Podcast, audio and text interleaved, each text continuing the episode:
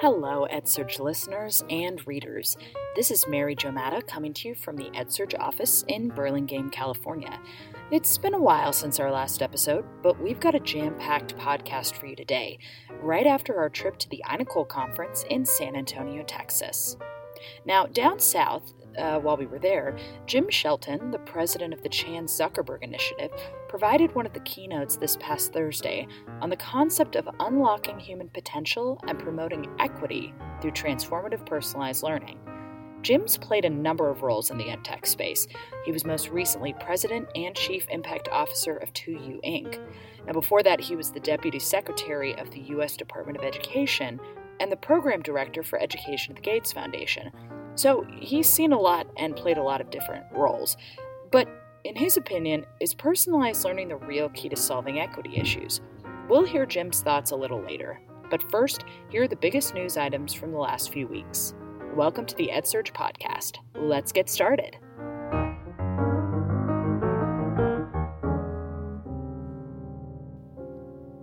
The folks behind Silicon Valley's first EdTech accelerator, Imagine K-12, have kept pretty mum since merging with Y Combinator back in February.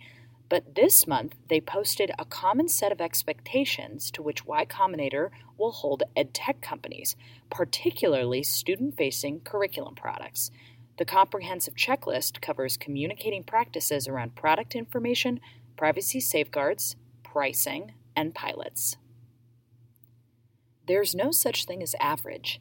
That's a lesson that Harvard professor Todd Rose shared with educators and education entrepreneurs in his keynote at the iNACOL conference this week. Rose became well acquainted with the concept after conducting research for his recent book, The End of Average.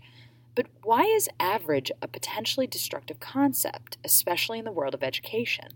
According to Rose, it has to do with pacing, standards, and a threat to personalized learning. Dev School's website is typical of many online coding bootcamps, but the school is a sham, as Inc. magazine has uncovered. Operating from Mexico, the school's founder and instructor, Jim O'Kelly, suddenly disappeared last week, along with more than $100,000 of students' money. Now, there were some red flags before this.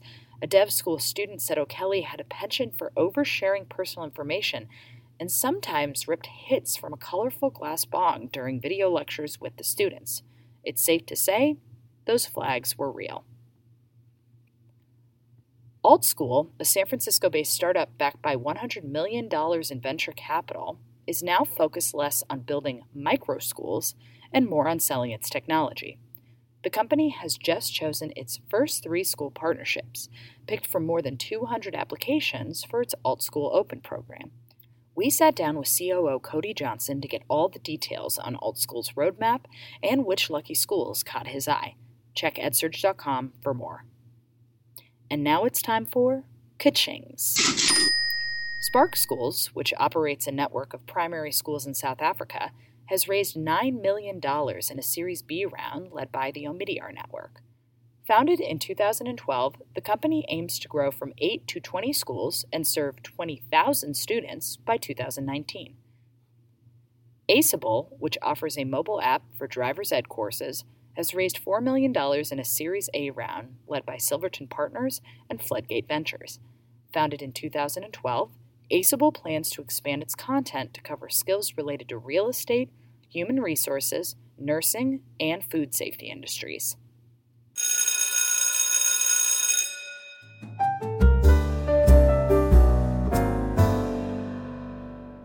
Okay, so does Jim Shelton think that technology is the answer to all of education's problems, or is it a deterrent?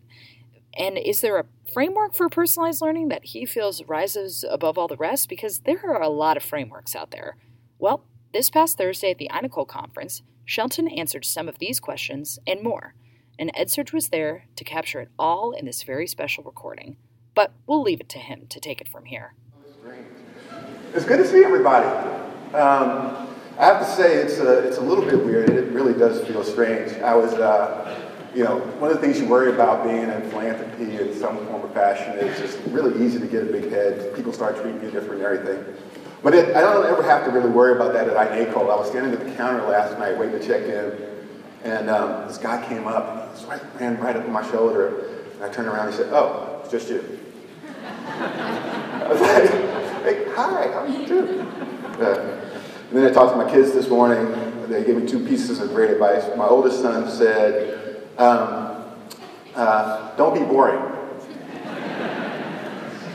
And my youngest son, so for those of you who don't know, I'm bi-coastal now, so I'm talking to my sons via conference call every morning and then FaceTime at night.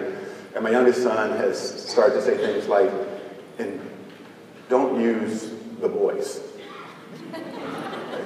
Because when I tell them stories and stuff, evidently I like drop into deep cerebral mode and sound like an announcer, and then he goes, "And this was brought to you by James Shelton."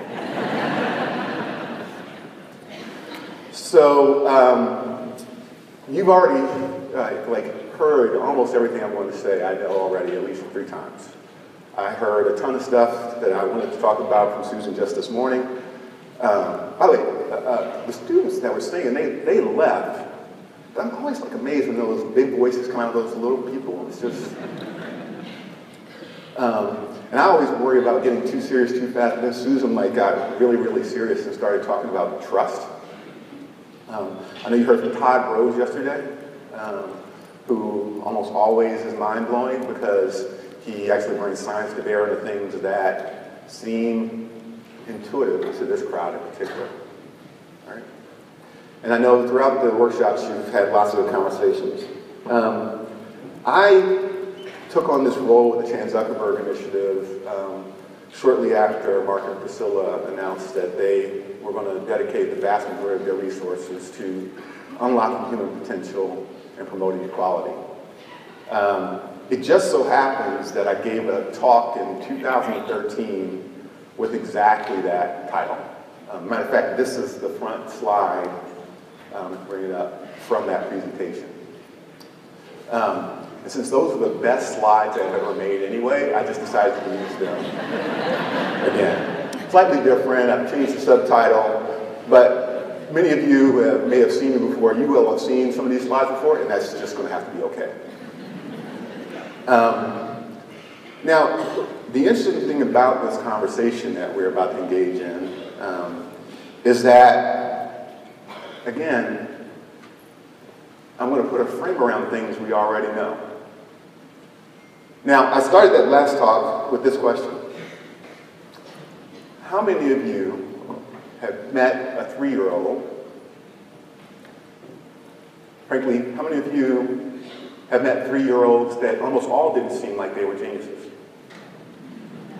Like when you meet kids and you meet, man, 3 years old, they're just so bright, so inquisitive. It doesn't bother you to wonder where all those geniuses go?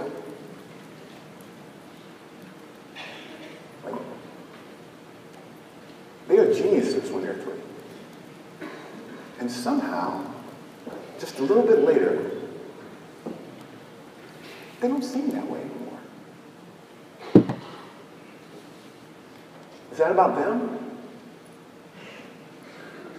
See, I've spent a bunch of time trying to figure out what to do about this education thing. I've been struggling with this thing for a long time, like many of you.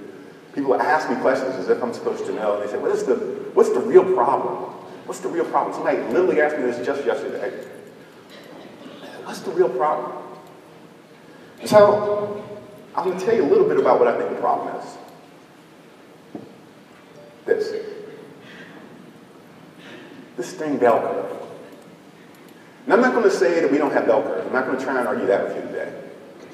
What I am going to say is we have an entire culture and all of our systems built around an idea that some people have it and some people don't.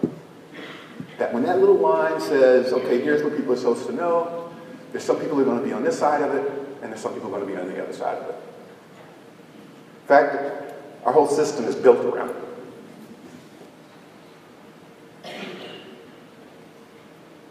But we all know it doesn't need to be that way, right? We all know that there are a bunch of different studies that have shown it doesn't need to be that way. The one I always refer back to is Bloom's 2 sigma problem. Basically, if you give a kid one-to-one tutor, they will outperform a kid in an average class by about 2 standard deviations, 50th percentile and 98th percentile. How many times have you heard that one? But the problem is that people don't stop and say, okay, so that means it is not ever the kids. If I can do that with the average kid, given the amount of time and resources that you get with one-to-one tutoring, then it means the kid could always do it. The only question is, how do we create that kind of learning experience for every student? Now, the barrier to that has been, where are you going to find all those people? And how are you going to get all that money? Great questions. But that's a problem to solve. Not a reason not to acknowledge that it's not about the kids. We can produce these kinds of learning outcomes. But our system builds in inequity because of an assumption that it's supposed to be that way. And inequity leads to inequality. Now, these curves that I'm talking about, they most often apply to academic content areas that we think about. But for most of us, when we think about our kids, that's not really enough. Like, we all want our kids to be able to write well, and speak well, and to compute, and to get good jobs. But we all have a belief that there's a broader definition of success.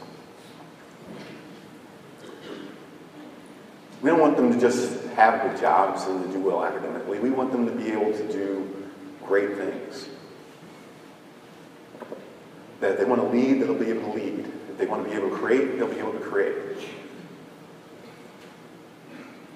We want them to be able to get through tough tasks, tough contexts, and tough times, and know they're going to be okay. We want them to be able to build healthy relationships, whether that's teams and schools, or relationships with friends, or families over time, and to use those not only to achieve their individual goals, but their lifelong collective goals that they share with others. And most importantly, we hope that they figure out how to find and then say what they're passionate about, and ultimately what their purpose is, and know how to go after it. So when we say that we are pursuing equity, it doesn't mean that we are looking for ways to help young people just read, write, and compute better. I'll assert that it means that we want the same things for all children that we want for our own. And I don't know a parent who doesn't want these things for their kids. And while I'm at it, I don't know almost any parents who don't want the very best for their kids, no matter how dysfunctional they may be. So, I'm a recovering consultant, so I cannot get away without having a 2x2. I have members of my team here who are so sick and tired of seeing this 2x2. John Dean, who many of you know, who, oddly enough, John, you stand up for a second? He has a session at 11 o'clock. People mistake John and I all the time. That was kind of quick. But here's the deal. The deal is, I've been involved around innovation for a while now, and whenever you do that, you have to have a definition that people use, that you're going to use. And I use this particular one because I think it's really important for our space, because we've got two problems. The first problem is that a lot of things that we do have only incremental impact. When we're trying to make big gains in learning and development, a lot of the things we do don't produce those kind of big gains. And when they do, they don't produce them fast enough to keep up with the new demands of our society. But perhaps most importantly is, even the good things that we do, the things that are great, they take forever to scale. I mean, we're trying to get up to that upper right-hand corner And we're down on the left-hand side trying to figure out, how do we get things to move? Now, I'm going to be kind of frameworking for a minute, because I know all of you are in the work every single day. But I think it's important, as Susan said, for us to think about the broader context so we can figure out how to move this thing. How are we going to get this to all of the kids? Now, the next chart I'm going to show you is really sad, and here's why it's sad. Because the first time I drew it, it was in 2007. And it hasn't changed very much at all. What it is the barriers to accelerated innovation in our sector. Whether it's the research, or the way entrepreneurs and investors in, or our poor design, or the way our procurement works, these things all tend to get in the way. I don't want to linger on those. I mean, we are going to have to create the enabling environment. We have some great news on connectivity. For the first time, down to the Maslow's need of this movement in a lot of different ways of connectivity is getting taken care of. Finally, we'll have enough E-rate dollars going for every school to get the connectivity it needs. Plumbing stuff, interoperability. I know we want to get to the important stuff, but having all these systems where we can't make sense of the data, and we can't use it, Maslow's needs, gotta happen. By the way, it's not just about technical systems. If we say we want to attend to the needs of a whole child, then our social systems need to connect as well. I'll come back to that. Flexibility, whether it's the space for competency-based education or the space to try something new, like our systems need that kind of space for us to run. Where are we going to try and do things that come out very differently? It's very funny, when you look at the charter space, or even when you look at the blended learning space, or you look at any number of these things, how similar many of them look. And partially that's because the constraints of our system mean that there are boundaries on how far people are able to go. Perhaps the most important part of this is that we have a system where what works best wins. Where when you do something that is really, really effective, that is what is the primary determinant of whether it can go from class to class and school to school and district to district and state to state. Whether funding flows to it more quickly than it flows to other things. Now, people may ask, what has this got to do with innovation and inequity? But if that context isn't set, it's hard to get to the main thing, which we all know is about learning. Now, learning, every learner getting the kind of outcomes that we said we aspire to, somehow often gets lost in the conversation when we're talking about innovation. When we're talking about change. Our conversations wind up, education is teaching and learning with an overlay of organizational norms and policy and politics. Somehow we wind up caught up in that last three things because those things do get in the way of teaching and learning. But fundamentally, getting where we're trying to go is all about whether we can actually change the practice of learning. Both for the learner and by changing teaching. Can we empower teachers to do what almost every teacher I know gets in this work to do? Change lives. I think about this all the time because when you start talking about personalized learning, people get a very specific view of the world, right? For better or for worse, and it's for worse, I will tell you. People outside of this room, when you say personalized learning, they think a kid, a screen, alone. No teacher.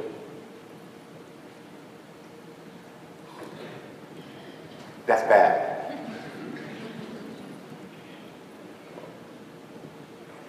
We have the opportunity to make it very clear that what this is actually about is empowering teachers to do what we ask them to do every day. And to make people recognize that what we're finally doing is giving teachers the tools that they need to do what they've been asked. I mean, think about what you ask a teacher to do every day. See how many people at each table?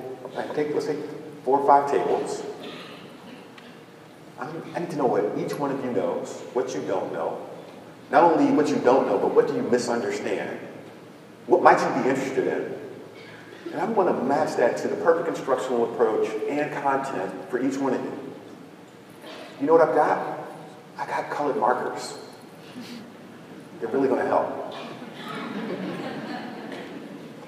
And yet, magically, many of our teachers figure out how to do this.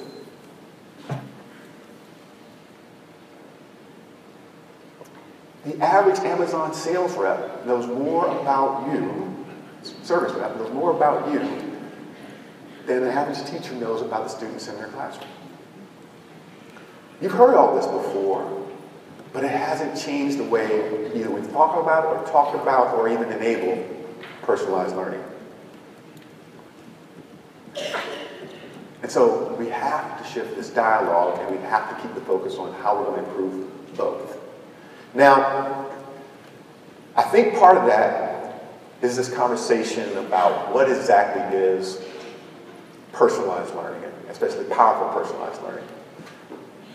Because somehow we have to begin to shift the conversation from the means to the outcome. That in fact what we're talking about is truly transformative work with students. That it connects to who they are and allows them to change their perspectives and their life trajectories. Life-changing stuff. That's good.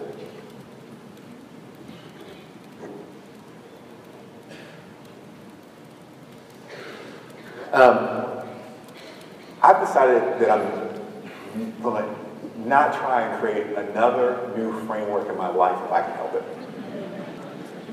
There's so many good ones out there. I know that there are many, many definitions of personalized learning.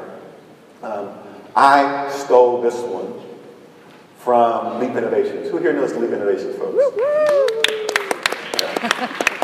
All right, so here's the deal. They have a framework that starts off with learner connected. Why do I like that? Because it immediately dispels this notion that somehow personalized learning means you're sitting there in a room all by yourself, that you're not connected with the real world, that you're not connecting with other people, and that you somehow are isolated. It also talks about being learner focused. That's about being aware of and attentive to and then accommodating and addressing the needs and desires and interests of the student. The learner gets to demonstrate their mastery and success when they're ready and how it actually suits them best with that kind of flexibility.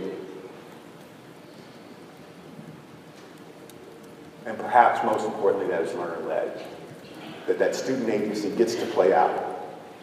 And I'm sure Todd talked about it some yesterday, but more and more the science is clear how important that part actually is. Now, I also stole another framework. How many of you have seen the building blocks framework from Pam Cantor? Ooh, okay. All right, did you just not raise your hands, or have people really not seen it before? Okay, so here's the deal. It is really difficult to say that you are focused on personalized learning if you're not starting with the status of the learner. If you don't know what the physical, mental, emotional, cognitive state of the learner is, and given all that we know about the interaction of those things with the actual learning experience, how do you say that you are doing personalized learning? Now, that doesn't mean that every single learning experience needs to address each one of those things, but it does mean collectively our systems need to make sure that they are accommodating or addressing them and that we are attentive to them as we design and implement learning experiences. Both pieces of this are critically important, and in fact they're not not two things, they're one. By the way, this is not new to any of you. It's what you do with your own kids, it's what you do if you teach a class, but it's not baked into how we do our work. And it's definitely not baked into how anybody thinks we think about our work. All right, so much for that stuff. The question is now, how? How are we going to do this? What's going to be different this time? And I honestly believe it's going to be different this time. Now, anybody who was here when iNACOL fit, like, you know, in here, probably thought it was going to happen last time too. But I do believe it's going to be different this time. Now, here's why. I'll tell you why before I start talking about the rest of it. When there were a few computers in the back of the room, one of which was guaranteed to be broken, and I had to load the software up or get somebody in to come and do it, and figure out how to reconfigure my classroom in order to get the, you get the idea. It was a perfectly rational decision to say, yeah, not so much. Like, the payoff may not be there. Now, the science has come together to talk about what works. The technology has come together for ubiquitous broadband, low-cost, powerful devices, open content and data that's highly interactive, big data and analytical tools to help you figure out very quickly what to do with it. I won't even talk about the advancements on user experience and all the tools you can bring to bear there. The ability actually to apply tools and technology to solve a problem that seemed almost impossible before is finally within our reach. Now, I'm quick to say that the technology is not the answer, but technology does change everything. The thing that we don't talk about most about the importance of technology is that for the first time when students are using technology to learn, you have complete transparency on the process of learning as well as the outcome. So, not only does that mean things about what you can observe about individual students, it means we have an unprecedented platform for learning about learning. We can learn faster about learning than we ever have before. Those questions that were so perplexing, we will be able to get answers to because we'll be able to see them very directly and at scale. And we also know about different ways to work because we know that we can't do this in an isolated form as we have. That we're going to have to do this work together so we can move at a dramatic pace, at a pace that is staggering relative to anything we've ever seen before, which means a simple recognition in the work. This is a law that has actually governed Silicon Valley for a while by a guy who was famous at the time named Bill Joy, which is no matter who you are, the smartest people, most of them, work for someone else. Think about it. The collective wisdom in this room is the proof point that no one organization, no one district, no one anything has a market, a corner of the market on genius. Which means that if we're going to make the most progress that we can, we have to find new ways to think about organizing ourselves to tap into that collective genius. And I would say, having worked across sectors, ours is uniquely bad at it. Like, getting practice to move, getting knowledge to move, it's hard. So we're going to have to work in new ways. Do you like this one? Let me tell you what you're looking at. So, the notion that our educators are supposed to come up with all by themselves what the next generation of tools and resources are that they need. That's just not right. The tacit knowledge of educators on how to educate well and how to connect with students, all of those things that they understand, no one knows it better. The scientists and researchers can bring to bear the things that we have learned from science and help even improve that insight, going from anecdote to things that are well-constructed, well-designed, both practices and strategies and ultimately products. But those ideas don't turn into things on their own. You need people who are in the business of design. There's a reason that people like iPhones. You remember those other things? Those like, yeah. There's a reason. It's not just because they're more functional. It's because they're designed well. And one of the worst, least used words in our work is easy. Can you make it easier for a teacher and a student to do their very best work? So can we bring these people together? And then there's a bunch of buzzwords in here, don't worry about it. The question is, can we use all those new tools that I talked about to really understand how we have breakthroughs at a pace and a scale that we've never had before? We have no idea how to use all this new data yet. We have no idea how to use all of the insights we can get from individual students, and we have no idea how to work together that collectively or share data across districts or share data with research centers. But we're going to have to figure it out. We'll be able to answer big questions. The science has progressed, as you heard from Todd yesterday, dramatically. We will know more about how people learn and how to actually apply in context than ever before. We'll know how their dispositions and their mindsets actually play into that. We'll know how their individual and environmental context factor into it and what we can do to address it. I spend a lot of time around folks in the military because I've always been fascinated by the fact that they succeed with the people that we fail with. They teach kids, literally, I've said this many times, to repair nuclear submarines on the other side of the world who dropped out of high school.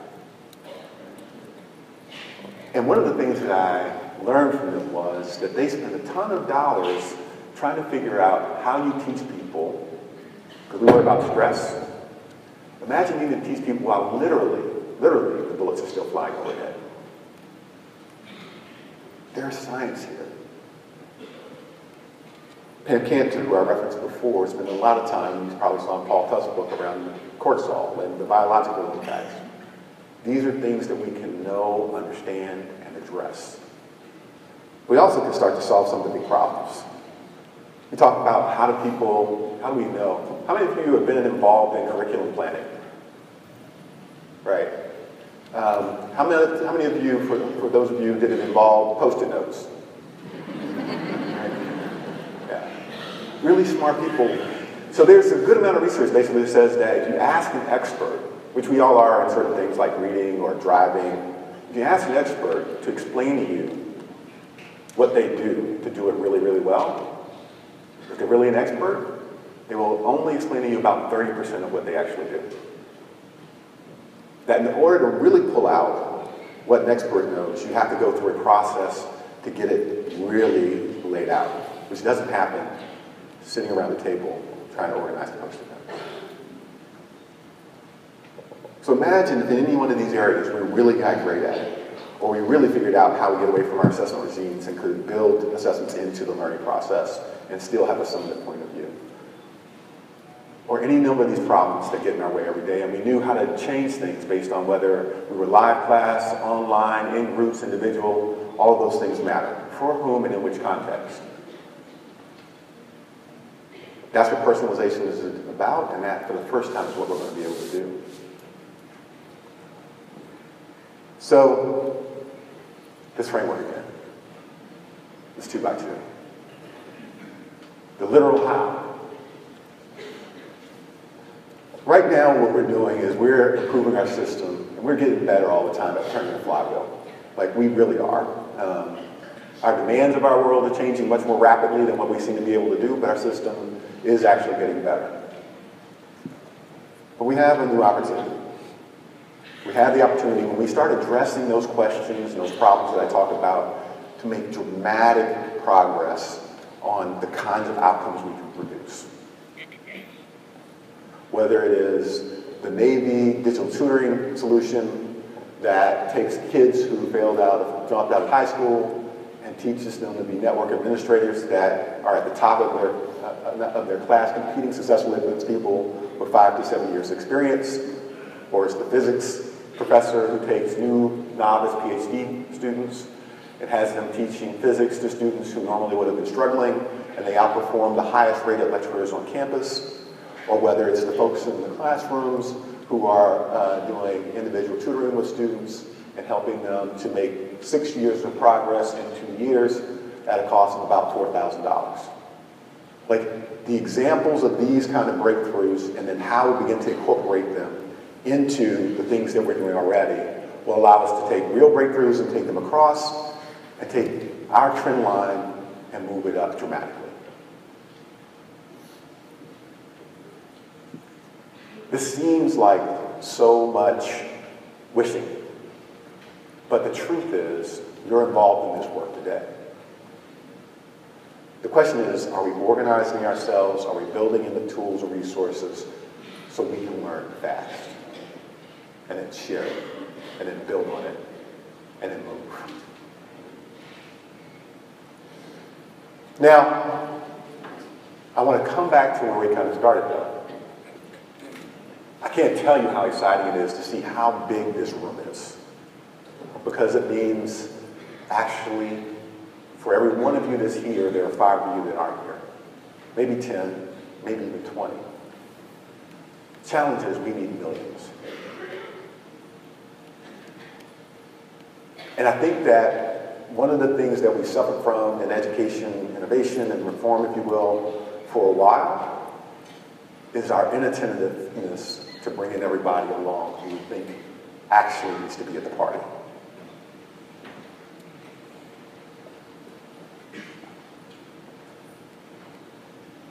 Just by doing the work, you're going to do part of it. By definition, as we said, empowering the learners and the teachers is the work of personalizing education. It is the work of addressing equity. It is putting power back in the hands of the folks who are most impacted. If we can't win them, shame on us.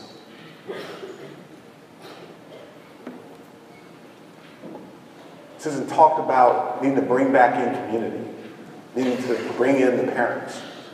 One of the great things about personalized learning is that I find that for parents, when you talk it out, it's visceral for them.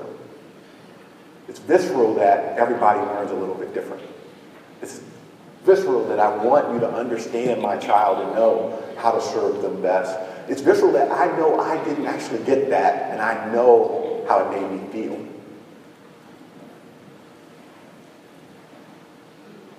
We've got to make that connection, not only for them, but for the folks in the community who value school, but also see it as a place that they need to oddly protect, though it still is not meeting the needs of the people they care most about.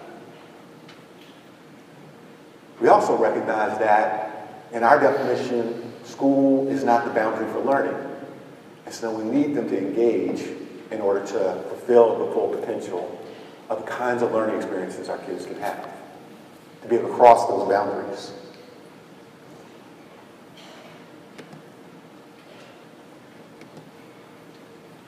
How many of you have written to your congressperson this year? Last year? In the last 5 years? State rep? Can I get a state rep? Okay. It is not your job to write to state reps. Do not raise your hand. Okay. Here's my point. I said this a lot when I was in government. Deputy Secretary of Education, nobody on the Hill wants to talk to me. Nobody. You are a citizen first. You're not even an educator first. You are a citizen first. Your congressman, your state rep, where you live, when you call, somebody's going to talk to you. When you send a note, someone is going to respond to you. When an issue is before them and you care about it, I hate to tell you, most people are like us. They don't call. So if you call, your voice is going to matter. Can I tell you who does call all the time? People who get paid to call. Now, I'm not going to name names, but if you make a lot of money off the way the system works today, then you probably pay a lot of money to keep the system the way it is today. That's not fun. It's just true. We've got to get them to win. And the way you get them, I wish it was through data and evidence. It's through stories. It's through the stories you can tell every single day because of the work that you do, about the lives that you change, about the lives that you save, about the communities that can be transformed, about the people who care. When you tell your elected officials those stories, and then give them something to hold, which is the data and evidence about what's happening, things will happen. This is not about marches and all of that stuff. It may be at some point. It's just about getting your stories heard. I can't say how important this is. And then finally, I know I'm kind of dry. You guys need to find a really great way to excite and inform the general public about the work you're doing. Again, the stories. Children's lives are changing. There's a very different way to do this work. Because of the way I feel about it, I tend to go for the heartstrings, and I get a little bit angry.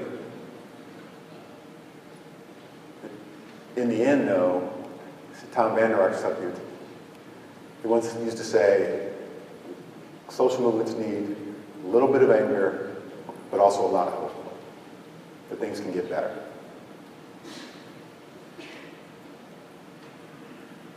You guys represent that hope.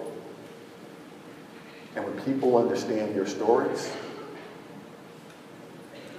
you'll chase the game.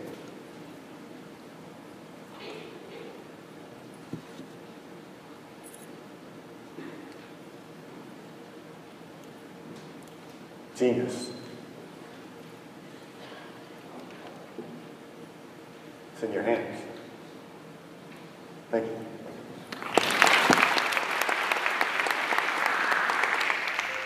Thank you so much to Jim Shelton for that keynote, and thank you for tuning in to the EdSurge on Air podcast.